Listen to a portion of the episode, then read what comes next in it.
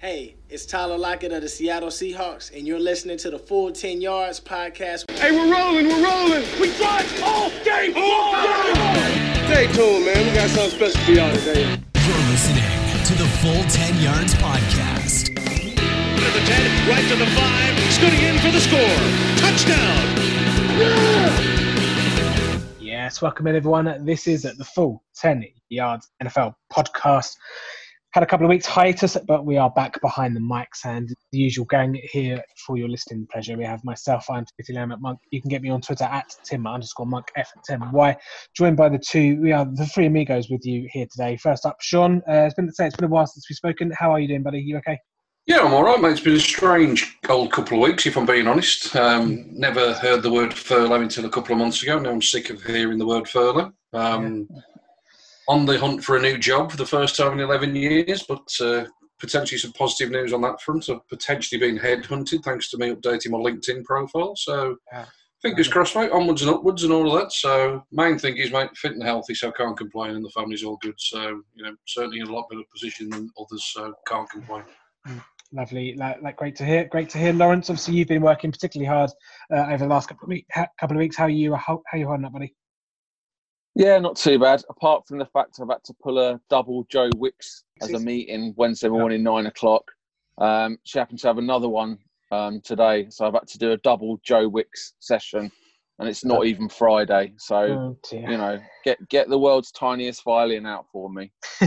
um, apart apart from that, it's been um, yeah, it's been kind of long days um, at work because everyone's kind of been working very differently everything's kind of you know I'm spending all my day on Microsoft Teams now, um, and you know my my light relief has been various drafts of huge teams.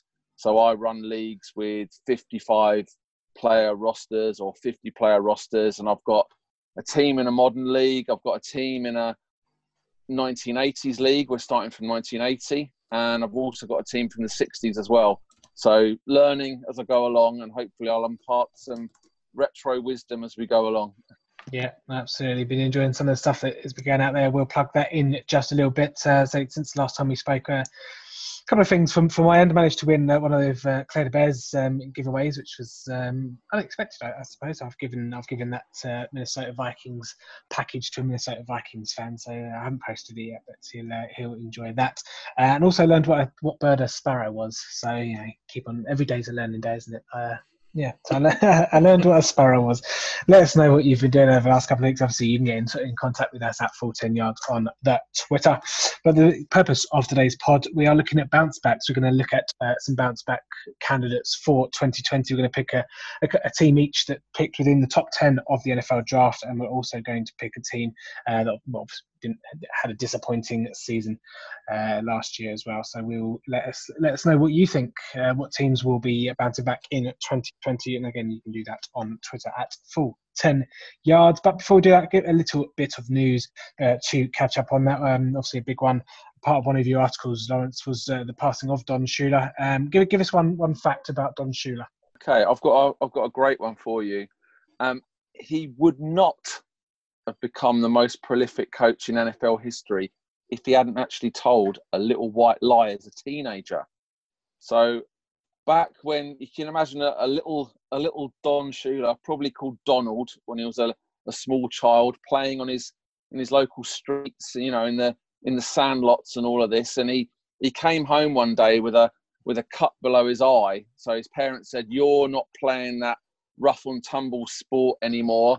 Um, so he kind of he went to his he was in his high school and he, he didn't play on the football team and um, you know he was kind of resenting it a little bit. And one of the coaches one of the assistant coaches spotted him in in the indoor gym and thought god this this this guy's got some got some potential. We need to sign you. So you know the, he went and spoke to to little don and said look we want you on the on the, the football team for our high school. And he said but I can't do it. I've, you know, I'm not allowed to. And then he thought about it overnight, faked his parents' signature to give permission to play. And then in 1945, that's when he started playing high school football. And he was actually a running back and a pretty good running back at that. and he he played running back in college as well. And then when he actually became drafted in the NFL, and you can read more in my article, he became a, a defensive back. So yeah, if it wasn't for a little white lie, you wouldn't have the Don Shula of today.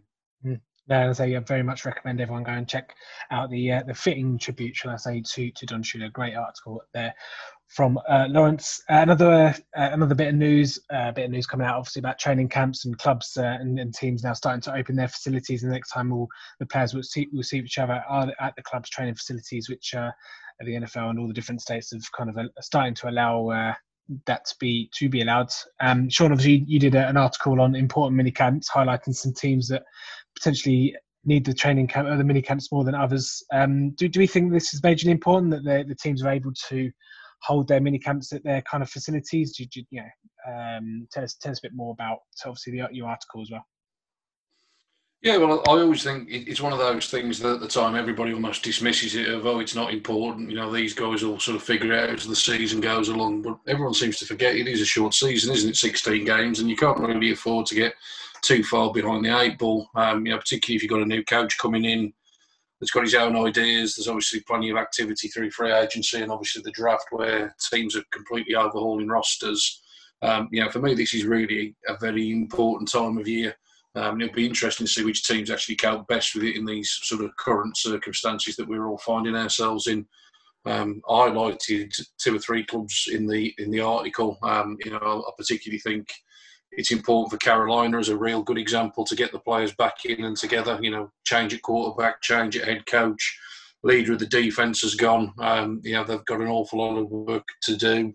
Um, you know, ultimately, I know it's almost become a little bit of an obsession among some people now that tanking should become a tactic. And I'm sorry, from from a, from a fan who watched a team not deliberately tank, but tank for two years nonetheless. Um, it's really not a nice thing to watch and to witness. So you know, these clubs really need to do you know, the work in this off season, get the hard yards put in, so they reap the benefits of it when the season kicks off. So I mean, it's encouraging on a couple of fronts, isn't it? You know, it's it's great that you know we can still sort of look forward with optimism to a season kicking off potentially on time. Um, you know, and it's also probably you know on a, on a wider sense, hopefully a case of things getting back towards some kind of normal um, across the world, which obviously is what we're all waiting for and hoping for. Mm, yeah, Tank for two years. I think it's slightly slightly longer than that, but we won't we won't get into that right now. Um, obviously, the big news, or the, say the big world news over the last week or so, is obviously the uh, everyone's reacting to uh, George Floyd's death. Um, everyone, like players, coaches, and, and all the rest of them obviously coming out putting their their viewpoints on it. Uh, Drew Brees obviously getting himself in a bit of hot water, I think it's fair to say, and uh, Vic Fangio obviously not covering himself in, in too much glory. But before I put it to you, to you two boys, uh, all, I, all I just want to say is that for me, yeah, I'm a, I'm a guy that doesn't like um, confrontation. I'm a guy that you know I, I, pretty much go with one moral throughout my life, and that's just to treat people the way I wish to be treated. And I think if uh, a few more people did that, I think we'd have half the problems in the in the world going away. So um, I think it's nice that seemingly, and I will say seemingly at this point, because we've actually got to see um, some actions still to be taken yet. But I think I think the world uh, in general is quite ready to see a change and see a way, you know, a different way of doing things. Um, yeah, I appreciate that there's still people. There's always going to be people in the world that don't appreciate the moral that say that I live by, and uh, you know, it's all about understanding at the end of the day. So, um, I, I, still can't comprehend someone waking up in the morning thinking that they're better than someone else, unless your name's Piers Morgan, to be to be quite honest. But you know, and it's, and it's not just about the color of people's skin; it's about you know age, it's about sex, it's about disability. It's just not it's just not on in any aspect of, of any race of life. So, um, we'll we'll be announcing a few things here at the full ten yards. I'm thinking uh, we, we're going to do to kind of help do our bit on the small platform that we have. But yeah, like I say, hopefully yeah, the, the, most corners of the world now we're kind of ready to to put things in place and say they're still to be done yet. So I'll hold my reservations as to whether or not you know, if there's any change for the goods. Uh, one thing I am happy about is I don't really have a TV, so I don't really see uh, things that are the things that are reported, and you know I'm, I I can't stand the way people manipulate stats and narratives to, to fit their their their politics and their you know the point that they want to get across and um, yeah, but obviously we're, this has all stemmed from George Floyd um, passing away tragically, and, and yeah, desperate circumstances, to be quite honest. Uh, Sean, I'll, I'll, put it to you first if you want to put anything to it. Yeah, I, I, think you know completely agree with everything that you've said there, mate. You know, I don't think anybody um, that's got a conscience can watch that footage and feel anything other than disgust. And you know, I don't view that as a black man being, you know, essentially murdered, which is, you know, hopefully what the guy rightfully gets charged with. You I just view that as a human being that that's happening to. Um, you know, it's absolutely appalling. There is obviously a problem in America. Um, I know you mentioned about statistics there, so you know I won't bring too many stats into it, but disproportionately, you know, the stats do say that there are more Black African American um, guys and, and, girls that obviously get pulled yeah. over, that get arrested, that get shot when they're unarmed, and all sorts of different statistics. So there is obviously a problem. Putting it into an NFL context, I think the problem that the NFL have got is before this has even become an issue, they've now made it into an issue.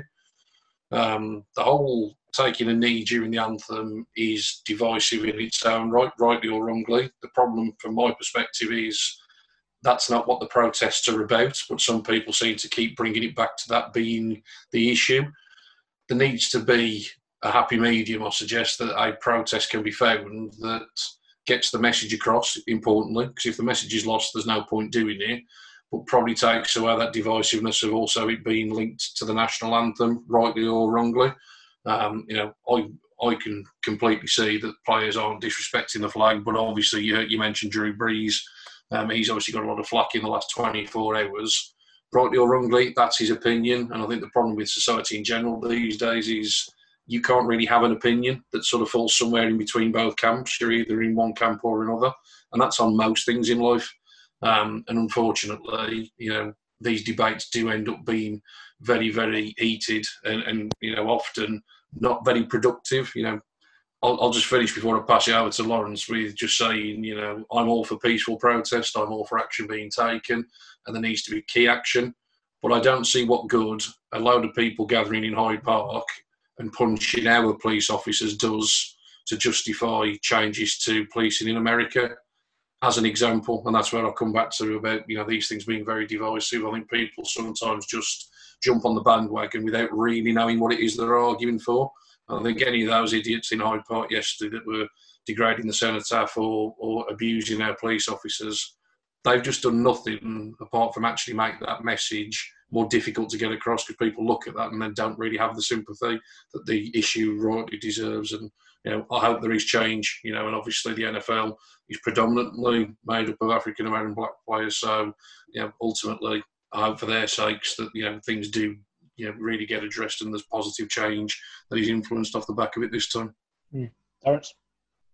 It's a tough one because I don't want to go too deeply political in a NFL podcast, but it's kind of it has made me think that I realise now that at the time when I was growing up in in leafy Surrey, kind of I didn't realise that I was living a very privileged life not the fact that I lived in a house or had a garden, anything like that. I, the color of my skin allowed me to live quite a privileged upbringing, and all my friends were of the same skin color, so I didn't know any other way.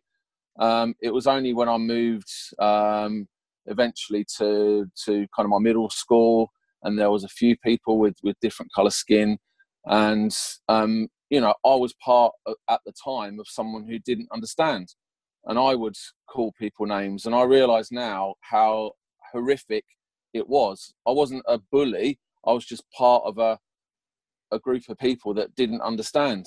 Um, now, since then, I've gone to college, I've gone to university, I've got friends with all different ethnicities, all different parts of the world, and I don't try not to see people um, by the color of their skin. Um, and you know, I just think that the whole situation is it's something that if we've got to look at this moment in time, it's not just about what happened to George Floyd, and, and my thoughts go out to his family and his friends at the moment. This is also in context to what's going on with the whole COVID situation and lockdown and people's general frustrations about not being able to have a normal life and then obviously the effects on that being economic as well and that turning into people who have lost jobs, who have, you know, lost a lot of their life. Um, and they're reacting back now. And my my biggest concern is the fact that we now have people that are gathering together in a time when we're still at the precipice of being able to try and recover from um, a, a disease that has killed countless thousands of people and we've suddenly gathered. Now if i was somebody that was able to go out and, protest i would and i totally understand it. But i think there's there's that the real hard thing here at the moment is that divide between going out and wanting to represent and be someone who who has heart and can say that to their children i was out there when this thing happened in 2020, I went out and marched and I did my bit. And I feel that I can live my life because I've, I've contributed to this. But I don't quite know scientifically what that's done now to the, the spread of COVID. And, and that, that concerns me. It really does. Um, and I, I just wonder now what's going to happen. Obviously, we've all been through the whole kind of thing with Colin Kaepernick and those players that took knees and the teams and all of that how much in this world are we going to see that whole situation play out all over again, all throughout 2020, when we're trying our damnedest to get ourselves away from COVID and an absolutely horrific situation and try and, you know, suspend our disbelief for a little bit and watch some sport. And, and that's what we all want to do. We all need a bit of sport. I mean, I've been that desperate. I've been listening to German football on the radio. It's bad. So you know, I've I've I've, I've you know, I want some sport back, but what I don't want is a highly politicized sports experience where every week, week in, week out, we are talking about oh, X amount of players kneeled this week, X amount of players didn't. Why didn't they? Why did they? What have they done as a by way of protest? Have they not come out of the locker room?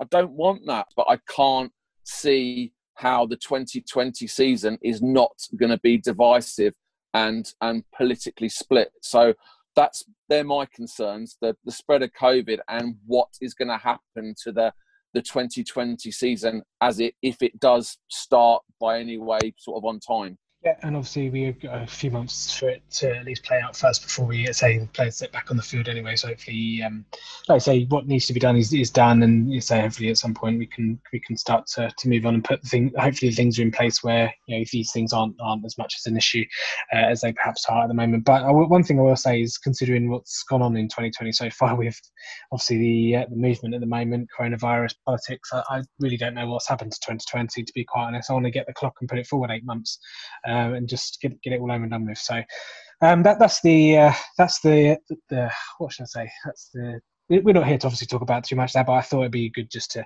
to get kind of our thoughts out there, and it's, it's good to talk about. It. And like you say, Lawrence, with, with yourself, obviously your, your, personal experiences, knowledge. It's all about knowledge. It's all about research. Do some reading on it. You know, the best thing we can do is learn and understand, and be a bit more empathy, a bit be a bit more empathetic towards towards everything, and, and appreciate. Uh, and again, just treat everyone else like we should be treating ourselves. So um, that's enough. That's enough for that for the podcast. Let's get on to the NFL side of things and say we are talking about bounce back teams here for 2020. Uh, they had a disappointing 2019. Again, you can get in contact with us at full 10 yards on the Twitter for your teams that you think fit the bill. If we don't, uh, if we don't mention them, so um, what we will do is we'll talk about why potentially some teams underperformed in 2019, what they've done in the off season, and why we think they will bounce back next season. So we'll start off with the teams that picked in the top 10 of the NFL draft in 2020. Uh, I will start us off. I will start with Arizona Cardinals. Uh, probably a bit more, almost of a bit of a cheat here because it, it didn't necessarily have uh, a bad or disappointing season uh, in 2019. You know, they had a new head coach, they had a new quarterback coming in, um, going five, five, ten, one in uh, all told, uh, end of 2019. But I think considering the potential, considering what they have got in, in front of them, there'll, there'll certainly be a, a bounce back potentially to of to the levels of um, you know, making the playoffs and getting and making deep runs like they did with with Carson Palmer. And um, you know, if, if you I saw a good uh, an interesting stat yesterday. Uh, uh, yesterday when I was prepping for the podcast, if you look at the last two coaches that entered their second seasons with the Arizona Cardinals, they made the the, the playoffs on both occasions.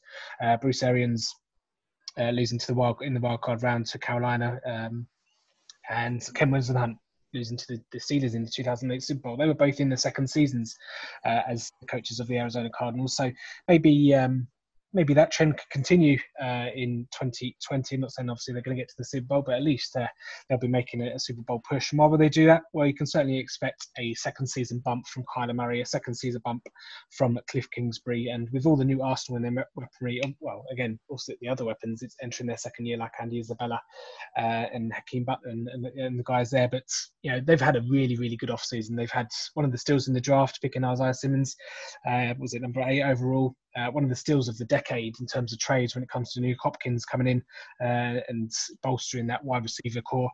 Uh, and they've beefed up their own line as well a little bit, which has kind of been their Achilles heel for the last couple of years. They've re-signed DJ Humphries. Uh, Marcus Gilbert should be good. He obviously tore his ACL just before last season started, uh, and then another still taking Josh Jones in the third round of the uh, NFL draft when you know people were having him going as the first and second rounder is yet yet another good bit of business. I mean, yes, they're in a tough division. They've got the Seattle Seahawks they've got the San Francisco 49ers, who obviously were in the Super Bowl in 2019.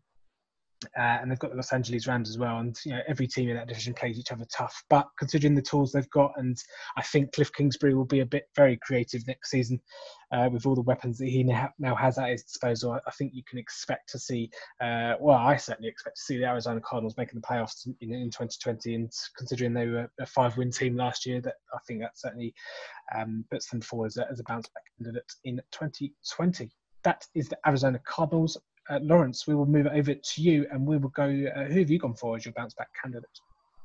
Um, well, in the top, the drafted in the top ten, that will be the Miami Dolphins. Um, that drafted early. Um, absolutely strange season for for Dolphins fans.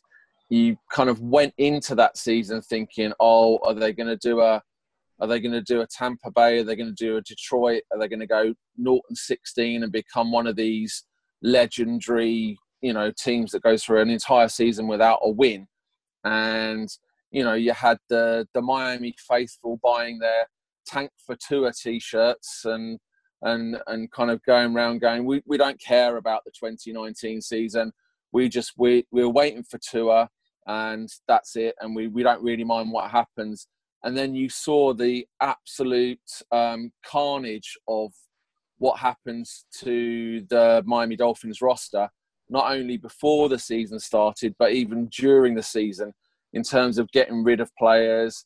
Um, you had Ryan Tannehill go, even though he obviously had a, he, he was injured the, the season before, but he went Cameron Wake, veteran defensive end, Kenyon Drake, Danny Amendola, Frank Gore, you know, big names, some of them older, um, and then lots of smaller roster moves as well. Um, the only real bright side at the time of kind of you know jettisoning all these players away was getting a load of draft picks. So they, they were kind of gobbling them up like Pac-Man on a on a load of speedballs, kind of just going, yeah, yeah, we'll have we'll have your first round pick, we'll have your second round pick, all good. Um, and then it all went sort of slightly wrong when um, Fitzmagic went, nah, nah, I don't fancy tanking with this team. I'm actually going to try and win a few games. And, and lo and behold, he did an outstanding job. Starting off with a, a win against the Jets through three touchdown passes in, in the Dolphins' first win of the season, which obviously got everyone talking. And a bizarre little fact, I don't know if you remember this or not, those three touchdown passes that Fitzmagic threw in that game, in that first win of the season, were all in the second quarter. So they, they managed to hold on. It was the defense that actually held on and won the game, not Fitzmagic. So interesting little fact there. Um, and then if you remember, little quiz question for you. You know, I love to pose a little quiz question. What happened in week 17 for the Miami Dolphins 2019 season? Beat the Patriots. That's it. Absolutely spot on. They beat the New England Patriots and knocked them out of the top seed um, and made them play a wild card game. So was it, um, Brady's it Mike, Mike final home game? Tom Brady's final home game as a New England Patriot was a loss to Ryan Fitzmagic's five and eleven Miami Dolphins. So you know, bit of legacy there, and that that winning touchdown from um, caught by Mike Gesicki, the tight end, sealed it at the end. So absolutely amazing. Um, I kind of, I kind of would have loved to have been there just to see Bill Belichick's face at the end of that when he, he's gone right. We've we've absolutely screwed it to a team that was provisionally trying to tank their season. I, I vaguely so, remember. Um, was it was that? Did we play? Um, did we play some commentary from Kevin Harlan, Sean? I, I vaguely remember him. You put in some some audio in a podcast we did we did about that, and uh, it's Kevin Harlan, I think, wasn't it? Yeah, the goat, Kevin Harlan. Yeah, the absolutely, goat. man. The goat. Yeah, go on, Lawrence. Continue. So I was going to say, in terms of what they've then done in the off season, is pretty ginormous. They've obviously, it's it's kind of like they've it's it's kind of like they're uh, an expansion team that they've kind of they've they've picked up superstars and and Tim, you need to block your ears because obviously the biggest player they picked up was was cornerback Byron Jones, and they managed to sign him to the highest contract ever for a cornerback. And interestingly, the second highest paid cornerback in the NFL is the Dolphins' other cornerback, um, Xavier Howard. So you've got $159 million invested in those two starting cornerbacks over the next five seasons. Will they last five seasons each? I very much doubt it. But I do, I, I kind of have a dream of them leading the Dolphins to a Super Bowl. Um, you know, it's so important in the in the 21st century NFL to have quality shutdown corners. And, and whilst people like um, Byron Jones don't get the gaudy interceptions, they don't end the season with eight interceptions and run it back for 250 yards, but they are lockdown corners. And I, and I absolutely respect the move there. They they also invested heavily in free agency on the on the defensive line and linebackers, grabbing Emmanuel Ogbah, Kyle Van Noy from the Patriots, and also Shaq Lawson as well. This was a defense that in 2019 averaged less than one and a half sacks a game. So they needed pass rush, and I think they've got some. I wouldn't say it's completely resolved, but they, they have definitely improved themselves. They've also added some um, depth at running back, adding um, Jordan Howard and Matt Breida. Little fact about Jordan Howard in the last three NFL seasons, he's actually third overall in terms of rushing production for the last three seasons combined. So you think of Jordan Howard and you think, mm, take him or leave him. But he is very, very productive. So that was the free agency. Then they went and drafted. And they had about 200 draft picks. So they couldn't really go wrong. And despite all of the discussions of like, oh, are they're going to trade up, are they going to trade up, are they, what's going on? They just sat there patiently, and I bet I bet there was they were sweating cobs as they were doing it. But they just waited, and then right there at pick five, bang, we'll have a bit of Tua, please, and drafted their franchise quarterback despite winning five games the previous season. So congratulations, Miami Dolphins fans, for getting the quarterback that you wanted. Yes, slightly damaged goods. He did have an injury, and he is coming back from an injury. But you know, fantastic that they didn't kind of waste other draft picks trying to get him or maneuver around. And then they obviously did the sensible thing, drafted an offensive tackle next at pick 18, Austin Jackson, who's hopefully going to be protecting Tua's blind side for the next decade. And then the pick that I didn't very much like was their third first round pick, which was Noah, and I, oh, pardon me for pronouncing this. Igbinoghene. Ig Binogene. I've just murdered that, by the way. Um, but why would you draft a cornerback in the first round when you've got the two most expensive cornerbacks already on your team? Not quite sure. Depth, great, but I think they could have gone elsewhere at pick 30. Um, and then the Dolphins made eight more picks, including a player that you could say looks like Seaman. Seventh round wide receiver Malcolm Perry from the Naval Academy. oh, brilliant, brilliant. Um, yeah, and, not so sure in, in terms of in terms of why I think they're going to bounce back, I think head coach Brian Flores is patient. He's he's being patient. He's been allowed to take the reins of the team. He's been allowed to strip them down and start them all over again, and I think that's great.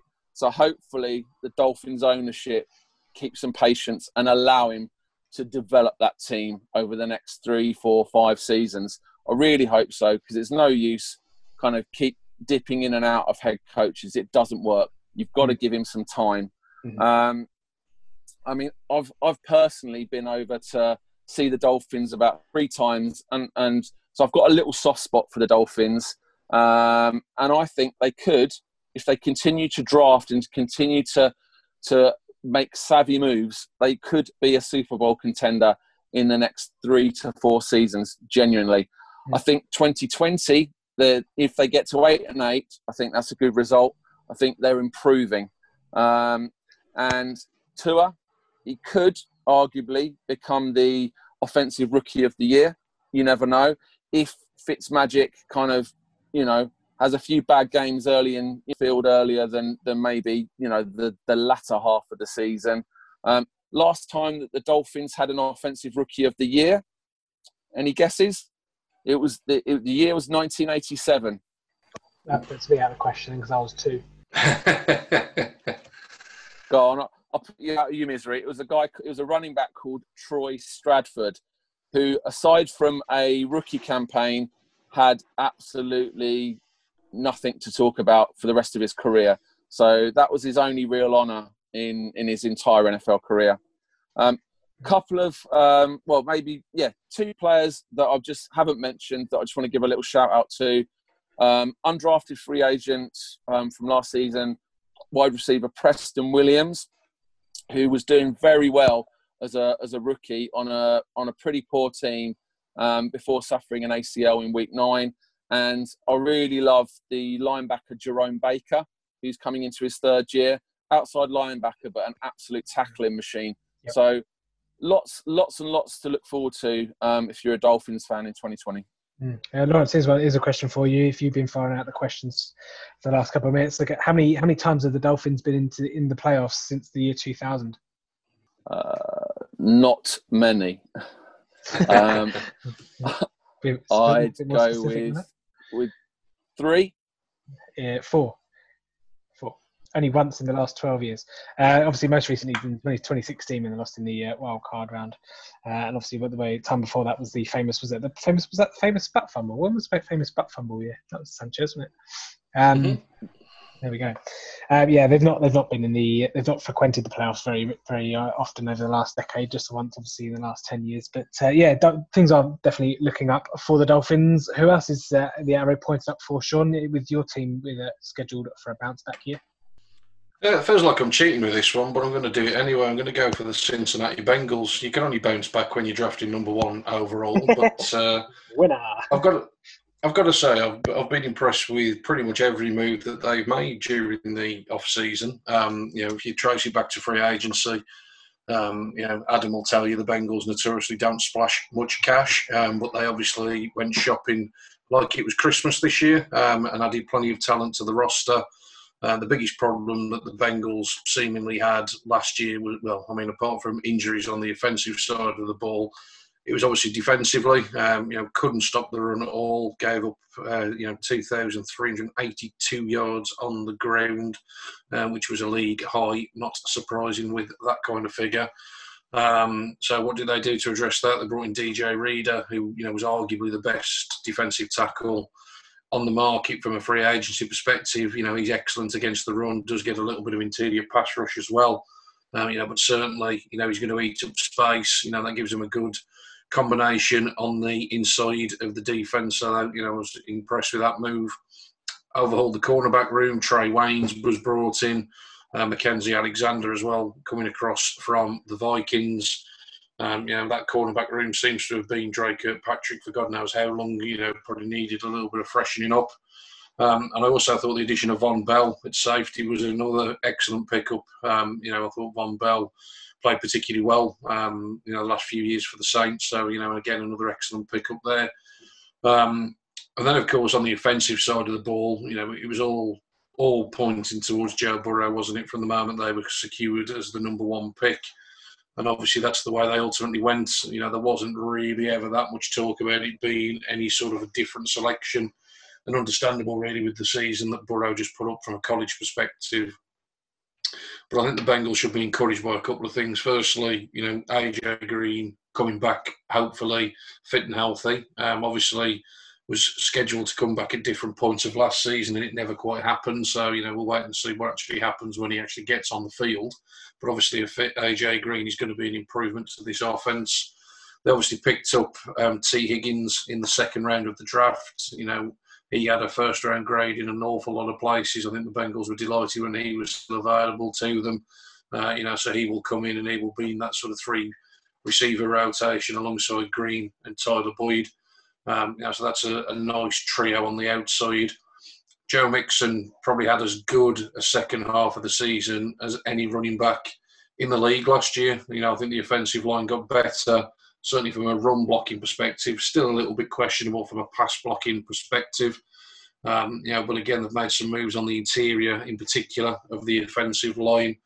Um, so I think overall, like I say, I know it's a little bit cheating because you know essentially the only way is up, obviously, from the number one overall pick. But you know the Bengals were quite competitive in a number of games last year as well. Yes, they finished two and fourteen, you know, but there were plenty of occasions that they were in the lead going into the fourth quarter, or you know, even you know, coming down the stretch, they were in plenty of contests. They had that four or five week experiment to see what Ryan Finley had, and that was, you know, essentially looking back a wasted four or five weeks. I mean, ultimately, I suppose you could say it led to them securing the number one pick, so maybe it was worth it in the end. Um, but obviously, you know, it wasn't a productive stretch of the season. But when Andy Dalton was there, he is what he is, isn't he? You know, he, he was steady and he was consistent. Um, you know, I do think that, um, you know, he will actually, you know, be a very, very good backup in, in Dallas for what it's worth. You know, potentially, I think, you know, I don't think any team would be scared to start Andy Dalton. You know, I think he's, he's obviously got the pedigree. You know, he, he has taken teams to the playoffs, and now the question is always can he get over that hump? Um, and obviously, that's why the Bengals have gone in a different direction. But I think another year under you know Zac Taylor will also be a bonus. Jonah Williams, their first round draft pick from last year, will obviously actually, fingers crossed, see the field this year. He obviously never took a snap last year. So hopefully that's an improvement in terms of the blindside protection that Burrow will be afforded. Um, you know, and ultimately they'll probably go as far as what Burrow can take him in the first year. They're another one of the teams that you know, obviously with the rookie signal caller, probably desperate to get the players in, get them into a training camp environment, get the playbook actually being taught out on the field as opposed to just reading it from the textbooks. It's obviously going to be totally different in a live environment. Um, yeah, but I would expect that the, the Bengals, you know, will fancy their chances of bouncing right back. I think, you know, the Ravens, I think, will probably regress a little bit from where they were. Um, you know, they're still definitely division favourites. There's no doubt about that. But I don't think they're going to necessarily run 14 15 games like they did last year. Um, I think the Steelers, to be honest, I think the Steelers are in a little bit of bother, if I'm being completely honest. And I can see the Steelers ending up being probably a top five draft pick next year, if I'm being completely honest. Um, and we'll see what the Browns do. You know, all the reasons of optimism with the Browns were there before. I won't talk too much because I'll probably talk about them shortly. Um, you know, so it's a tough, di- tough division. Um, you know, but I think the, you know, I think the Bengals are certainly trending in the right direction. Pittsburgh top five. That I don't know how spicy that is. Oof. They'd have a Joe Frazier yesterday. I wonder if it's Joe Frazier in the curry scale. Um, yeah, but anyway, yeah, uh, Cincinnati. Obviously, yeah, if you are picking number one, uh, as Yazz said back in what in back in the eighties, the only way is up. Let's, what's what's that face for, Lawrence? Is that terrible? Is it? Oh, a Yazz reference. Good. Yazz reference. 1988. I'll just search it on Google. Anyway, moving on. Moving on. We'll put a, we'll put a poll out actually because I thought it'd be it'd be quite good to see which of the three teams we've said there, Arizona, Cincinnati, and Miami, uh, end up with the best record in 2020. That could be a good one. And the we'll, we'll put a poll out as well. Top Pittsburgh top five pick next season. That way, uh, that might get a little bit of a reaction. But let's move on to teams that just generally had disappointing seasons, and I, th- I think we'll probably get a few homer picks here. So I'll start. I'll start off. I'll start off first. Obviously, I'm going to go with Dallas. Um, I did think about going for Denver, but I think considering um, the, the, tumult that they've had in that, that, franchise, especially the quarterback position for the last couple of years, I don't really necessarily think it was particularly down year. And so I didn't really think Denver kind of ticked all the boxes to um, to say that they underperformed in 2020. So yeah, obviously going with Dallas. Um, Dallas definitely did have a disappointing year last year, considering that they were what first in terms of total yards on offense, third in total number of first downs. They were fourth in percentage of drives ended in a score. Um, when when push came to shove against the good teams, the the, co- the coaching and the play calling stood out like an absolute sore thumb, uh, and that is the main reason why you, you'll see uh, you will see Dallas Cowboys in the playoffs 2020. Uh, added obviously the weapons on offense, uh, CeeDee Lamb to go with uh, with Michael Gallup, who he's going to be a star, that boy, um, and obviously Amari Cooper as well. Yes, they've got the Dak stuff. Don't you? There was the yawning in being one of the best teams in the NFL next season. Um, yeah, obviously, um, added CeeDee Lamb to the offense. Um, Zeke's all, all, tied up now. Yes, we've got some Dak, Dak Prescott issues, but I think it'll be resolved by by the time July 15th comes around. And there's an article coming soon on the website for that. So keep your eyes peeled on the Dak, Dak Prescott saga. Um, we've had a bit of beef to the defensive line, especially at defensive tackle. Dontari Poe and Gerald McCoy, some good veterans there to help uh, Neville Gallimore, the uh, draft pick from, from 2020, to, to get up to speed and get the game running for him to take over maybe in 2021. Um, and I think, again, all the things that we've been doing in the offseason have been uncharacteristically um, quite shrewd. Uh, I mean, hopefully Jerry Jones can can draw from his boat every year because uh, the value they got uh, in the first round and second round with Tra- Trevon Diggs as well, um, not to be sniffed at whatsoever. Um, yes, I, like you said, Lawrence uh, Dolphins now have Byron Jones, and we were never going to pay never going to pay that contract for him. So I'm not too bitter that he that he's left. He, yeah, he deserves it, and unfortunately the Dallas Cowboys were never going to pay it. But um, yeah, we are we are unproven at cornerback now with Trevon Diggs and of, of, of no names really. Um, but the way that Mike Nolan's going to set up his defense, I don't think it's going to matter too much to be to be quite honest. But um, Sean, obviously, you mentioned mini camps and, and, COVID disrupting the you know the off-season plans for teams. One thing that Dallas kind of have in their favour, with even with a new head coach, is that they're keeping the the verbiage um, and the terminology of the playbook to, to what it was last season under Kellen Moore. They've kept Kellen Moore, so I don't think the transition uh, is going to be as difficult as perhaps what it could be. Um, say it's just going to be the way that the the maybe the formations or the way that the you know the, the motions uh, are, going to be handled, but generally everything's kind of staying the same. So there's not really too much new for, for Dak to learn uh, and all the rest of the offense to learn. So hopefully it doesn't, you know, it's not as much of a bumpy road as it as it could be. Um, you know, Dallas are in an NFC East, which is notoriously uh, not very difficult at the moment. You know, New York and, and, your team, Lawrence, Washington, still trying to sort out their dirty laundry. I don't think uh, New York Giants are too far away. I think they're starting to get things uh, going a little bit, maybe another couple of years away. But um, yeah, essentially it's a shootout between the Eagles and the Cowboys, and especially now with another playoff berth. Obviously, seven teams can now go to the playoffs uh, going forward. Again, that's another shot that the Cowboys have to even get there, and then it's anybody's game. But hopefully, the change at the coaching position changing from uh, inept Jason Garrett, who incidentally went to, to the Giants, so yeah, God bless him, um, to changing to Mike McCarthy, who's a proven winner, who's done it all before, has a winning playoff record. Um, I think to quantify what is considered a bounce back, it has to be a, a championship game, something they've, they've, not appeared in since 1995. Uh, I could really put that to you, Lawrence, see if you could uh, recall the year. But um, yeah, to, to, for Dallas, a team like Dallas, not to be not to be in the in the conference championship since 1995 is is quite something. I think um, to be considered a bounce back year this year, it has to be has to be a conference championship game, considering the talent they've got uh, on on on that team. So uh, they're they're my homer pick to bounce 2020. Uh, Lawrence, uh, I'm hoping that you haven't gone Washington for your bounce back team. Otherwise, it, might, it could well be three homer picks for, for this segment. But uh, who, who have you gone for? Uh, I'm a realist. the Redskins, they are not there yet. I'm, I'm, I'm at a stage with the Redskins that I have little faith in Dwayne Haskins, and I'm just hoping that a miracle happens and somehow Alex Smith gets to suit back up and and we get the kind of the end of Alex Smith's career because Dwayne Haskins does not light my fire. Now that's a real musical reference. That's the Doors. uh, take what about to take that relight my fire? Oh dear! All this contemporary music. No thanks. Um, so I've picked the Indianapolis Colts, and we all know what happened with the Indianapolis Colts last season. It was the week before September, and their seventh franchise quarterback, and man, they've invested all their money in, said, I've had it. I'm retiring. I'm out. I'm Aldi. And there it was. Andrew Luck retired on the spot. I think it was the, the last within the last five days of August. So thankfully, the Colts had a fantastic backup, arguably the best backup in in the NFL. I did an article, I think I remember before the season last season, and I think I had Jacoby Brissett second or third. And if you remember, who did I have as my top backup quarterback? Ryan Tannehill. Yep, Ryan Tannehill. What happened to Ryan Tannehill? Ended up the 2019 season as the highest rated quarterback in the entire league. So there we go.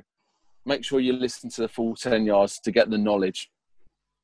So we've we've had the Colts who somehow managed to get to seven and nine for the for the season, third in the division.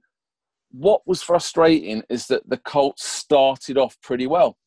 They they seemed to kind of not skip a beat. They started off the season five and two, and their week five game, if you can recall, was when they managed to go to Arrowhead and beat the beat the Chiefs and hold them to 13 points, which was the lowest total of Patrick Mahomes' NFL career. So that Colts defense managed to prove a point, but it just didn't happen um, throughout the rest of the season. And in the last nine games, they lost seven of their last nine, and the season ultimately ended um, unsatisfactory, to say the least. Um, and their their final game of the season, they got thwacked by the the Jaguars, who are in a pretty bad place at the moment. So not a nice way to end your season. So um, Brissett, in, in the main, wasn't really asked to do too much. So he wasn't asked to run the same offense that Andrew Luck would of a 4,500, 5,000 yards um, kind of effort. And he ended up the season with just under 3,000 yards passing, 18 touchdowns.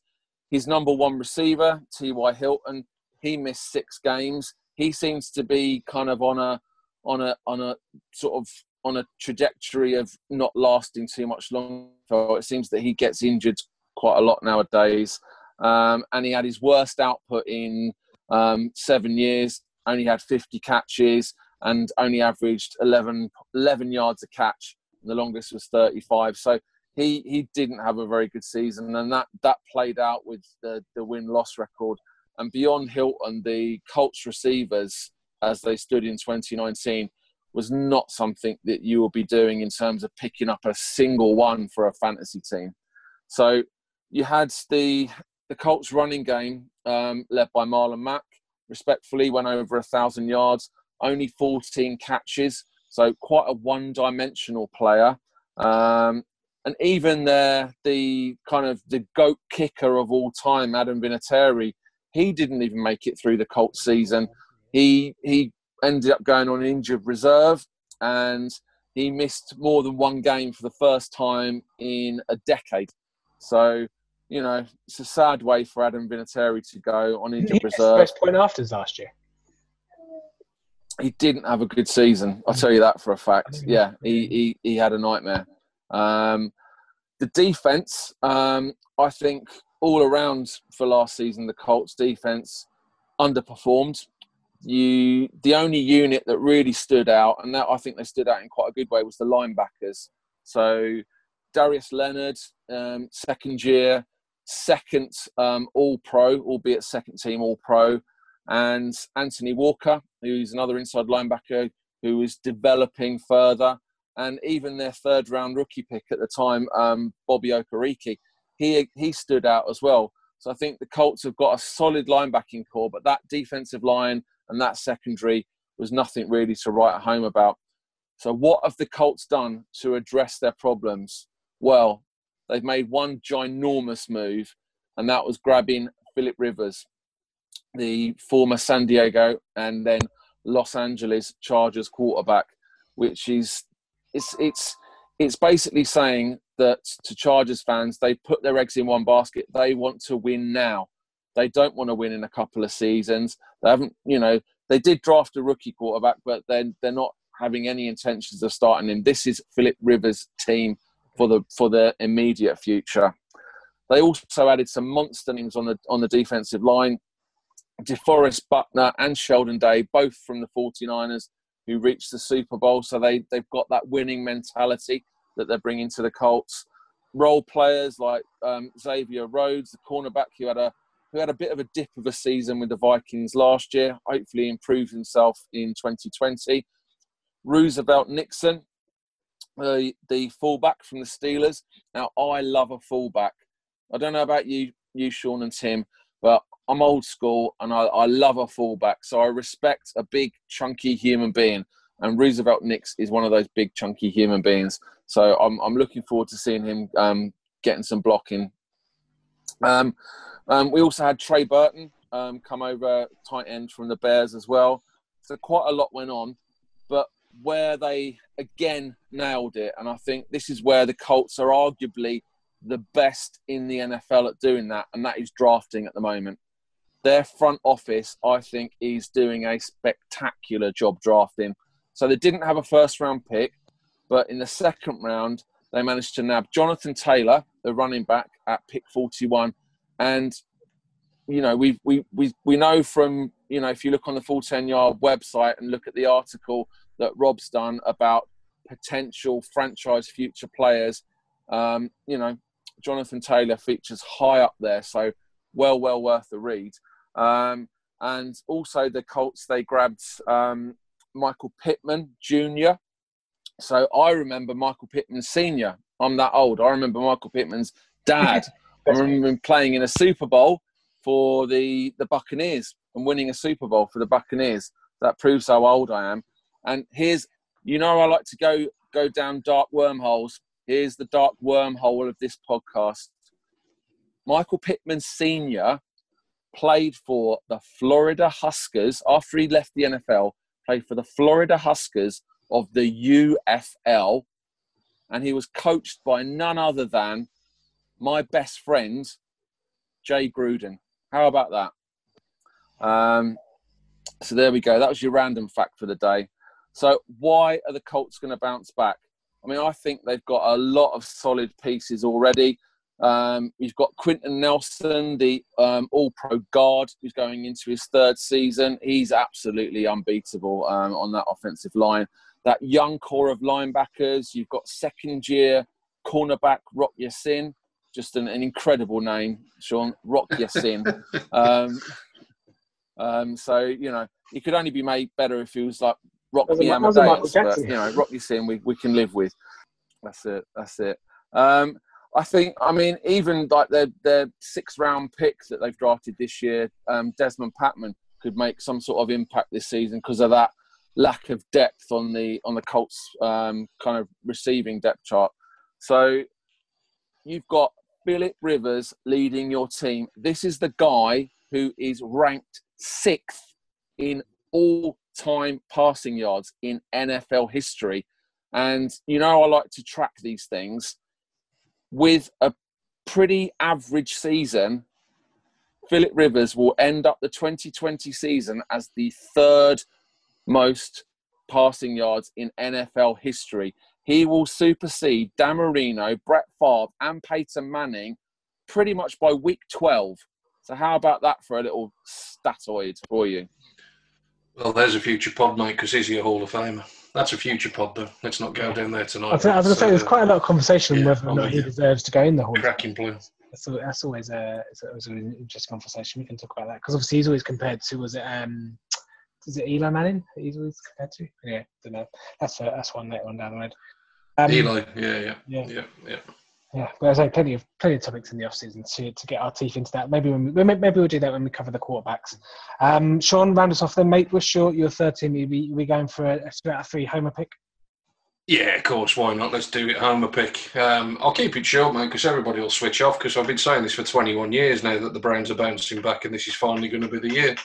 Um, maybe, maybe it will be. Who knows? Um, but all joking aside, all the reasons for optimism from 12 months ago pretty much still exist. If anything, there's probably just a few more reasons now.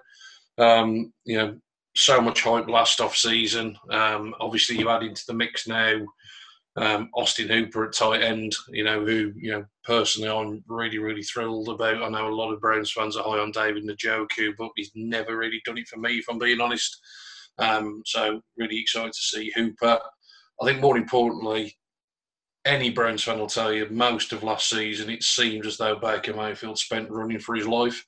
Um, and the fact that we've upgraded both of the tackle positions um, with Jack Conklin, obviously the big free agent signing to play right tackle, um, and then to get Jedrick Wills in the draft at 10, um, you know, who, who if if Joe Thomas says he's the best tackle in the draft, I'm not going to argue with Joe Thomas, and any draft expert can tell me otherwise. I will trust 73. Um, if Joe Thomas is happy, I'm happy. Um, you know, so obviously that's the left side taken care of. So offensively, you know, everything is there, isn't it? You know, you've got the, you know, you've still got Beckham and Landry. You've got, you know, arguably one of the Premier tight ends. You've got a good offensive line. You know, the interior was pretty good last year. Now you've got the bookends at tackle. Obviously, offensively, the question will be, you know, do we get the rookie version of Baker Mayfield or do we get the sophomore version of Baker Mayfield? And we will wait and see. Uh, defensively, obviously Myles Garrett reinstated. Um, I think it was always going to happen, wasn't it? But obviously he's massive. You know, he was leading the NFL in terms of his pass rush. Um, you know, percentage of snaps. You know, he was leading the NFL. He got ten sacks at the point of his um, suspension coming down. But you know, he's just so disruptive on pretty much every single play. Um, you know, so he will obviously be back. Um, you know, they've obviously um, you know, addressed other positions. You know, Karl Joseph coming in at safety. You know, I don't know too much about him if I'm being honest, but you know, I've heard good things from Raiders fans that I've spoken to in terms of the attitude and everything that he brings. Um, you know, the main you know thing really is let's be honest. Yeah, we can't get any worse in terms of the coaching department than what last year turned out to be. Um, there was obviously an awful lot of optimism with Freddie Kitchens getting the job last year after the job he'd allegedly done with Baker Mayfield in the six or seven games that he was the offensive coordinator the year before, but it just didn't work. Um, you know, you obviously hear then lots of rumblings of discontent coming out afterwards, which is always the case. So always take it with a little bit of a pinch of salt. But the, there was obviously stuff going on there that was wrong. Um, it certainly didn't transpire in terms of you know effective performances out on the field. Looked like several games that the team had quit. Uh, you know, so hopefully, you know, again, rookie head coaching Kevin Stefanski. I've been impressed with everything I've seen, the way he conducts himself. He's obviously got an excellent reputation. He's built a good coaching staff in and around him also. Um, you know, Joe Woods is coming as defensive coordinator. He, he's he's excellent. He's a bit of a breath of fresh air. He was with the 49ers last year. Um, you know, and obviously that defense got plenty of praise for the work that that did. Um, so, like I say, I think there are reasons for optimism. You know, I'll repeat what I said before. You know, and I will happily go on record. I don't think Pittsburgh are a very good side. You know, whether Ben Roethlisberger can still throw a football or not, we'll wait and see. But they better hope that he can, because Mason Rudolph certainly can't. Um, you know, James Conner at running back. Yeah, he had a good first season. I've not been convinced with anything since. Juju's not a number one receiver, and that's all they've really got from a wide receiver's perspective. You know, I don't think the draft was particularly good. I know James in our group, you know, Steelers fan, he wasn't happy during the three days of the draft. Um, you know, they're obviously still going to be there or thereabouts. They're the Steelers ultimately, and I'm sure Mike Tomlin will coach him up and he'll get a good tune out of them. But, you know, I still find it a little bit surprising um, to see them sort of quite so respected as what they are. And yeah, I'm obviously going to have that view as a, obviously a rival fan. Um, you know, but ultimately, I do think they're they're absolutely ripe for the taking. And I do think, you know, I'm not going to get into the Lamar Jackson debate with Lawrence, but uh, I do think he's likely to regress this year in terms of, you know, teams will have had a lot more time to study on him, you know, and ultimately, you've only got to look at the statistics from last year. The more often you can get him throwing, the more often Baltimore are finding themselves either in tight games or games that ultimately they don't end up winning. Um, that was the recipe for the Titans to beat them in the playoffs. That was the recipe throughout the season. The more often you ask him to throw, the more vulnerable ultimately the Ravens are. Absolutely still the favourites, not disputing that. He's obviously the reigning MVP and all of that. I get that. Um, you know, but I do think they are likely to probably regress a little bit from where they were. Um, so similar to what I said with Cincinnati, it's a division that is, is wide open in that regard. Um, and to be fair, mate, in all seriousness, when we said teams outside the top ten, you look elsewhere in the league. You know, there's not really that many other teams that really jumped off the page, if I'm being honest. So I've kind of cheated because the Browns obviously did pick 10, so I've technically had two in the top 10. Um, but the other candidates really didn't really float my boat, if I'm being honest. Um, I thought similar to you with Denver, but I didn't think seven and nine was a bad season last year. From you know, again, a you know a new head coach. Um, exactly, plenty of young players. I think the you know I think the Broncos will be good this year. Um, you know, I think there's a number of teams that were sort of in and around the sort of seven to eight win area that uh, that would probably have been viewed last year as reasonable. Um, so at the uh, at the lack of any other candidates, I went Homer and I went with the Browns, mate. And like I say, I've been saying it for twenty odd years. Eventually, I'll get it right, mate. So maybe this is the year. Lawrence, if you, Lawrence, stick, uh, get the fire brigade on the phone because he's he's lighting fires all over the place. Sean, here he's lit, lit one in Baltimore, lit one in Pittsburgh, fires all over the place. we'll put those up obviously on. Uh, on. I got I got a couple of little tiny things um, for Sean. Number one, and we haven't done one this off season, but I'm, I want to bring back the um, the section on our website. The jury's out, so I want the jury's out to be done about Lamar Jackson either regressing or not regressing. So I'm happy for you to state your argument. I can state my argument, and then we can put it out to a public vote. How about that? Keep it fair. Sounds good, mate. I'm up for that. And then I've just got one little one little player for the Steelers. You said about the Steelers draft and their lack of depth at wide receiver. I have a sneaky feeling, and I'm putting it out here now in June. Chase Claypool. Watch out for Chase Claypool. It's all happening in the AFC North, folks. All happening in the AFC North. So we'll put some polls up and let's say I look forward to that uh, that jury's out jury's out article that's uh, that coming between you two on Lamar Jackson. Uh, talking of articles, time to do a plug and time to get out of here. Talking of NFL articles, uh, as mentioned earlier in the podcast, lovely tribute by Lawrence to the great late Don Shula. So go and check that out. And Sean Tyler as well did a really nice piece on players that uh, played in the NFL then went on to transition uh, to other sports, including Herschel Walker, Marquise Goodwin, uh, and some of those guys there as well. So go and check those out. Someone did uh, someone bobsleighed. Yeah, I didn't know that someone did NFL and bobsleigh. So go and check out who that was over on the website. Full ten yards. Um, some other stuff that we have got going on like Lawrence mentioned, uh, RB rookie classes and generational draft talent in the draft. Go and check that out. Uh, we've got comeback players. We've got Tom Brady and the Bruce Arians offense. What does that What does that look like? We've got an article on that as well from Alex. Loads of articles going up over the next couple of days and weeks to make sure that the off season goes off that little bit quicker. Podcast wise, we will start to be ramping up the podcast. Now we have a little hiatus, like I mentioned. Fantasy Pod should be up as well. Uh, I think that was up put up yesterday uh, by David. Uh, very much enjoyed getting back uh, behind the mic for that. And reminder that at Big Willie 13 that you did win the prize from that podcast. So make sure you get in, in slide into our DMs. Um, that's probably a bit of a faux pas, but never mind. Um, yeah, get, get, contact us on contact us on Twitter to, to claim that prize and we'll sort you out there uh, with the fantasy playbook from our friends over at Five Yard Rush. We'll be getting Murph on the fantasy podcast soon as well to talk about what that is all about and some Britball pods coming your way very shortly indeed. Round it off by saying you can get 10% off. Um, I wouldn't say everything at full at uh, NFL Shop Europe because they've been a bit funny with jerseys at the moment, but there's uh, you get 10% off some things, uh, everything but jerseys.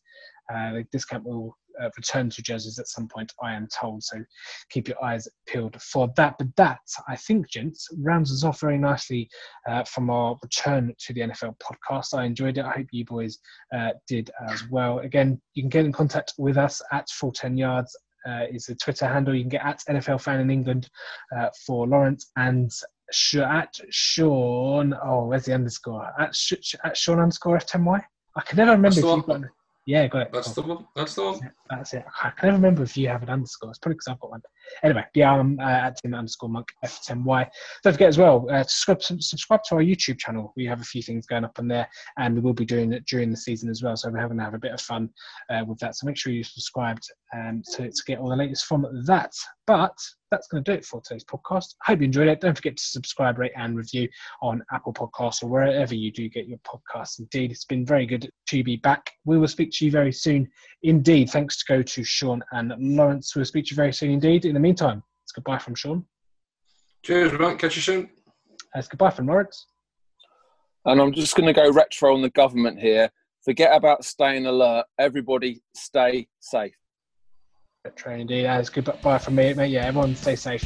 Everyone stay well. We'll speak to you very soon. Indeed, in the great words of Kevin Cadle, it's a bye bye for now. A bye bye.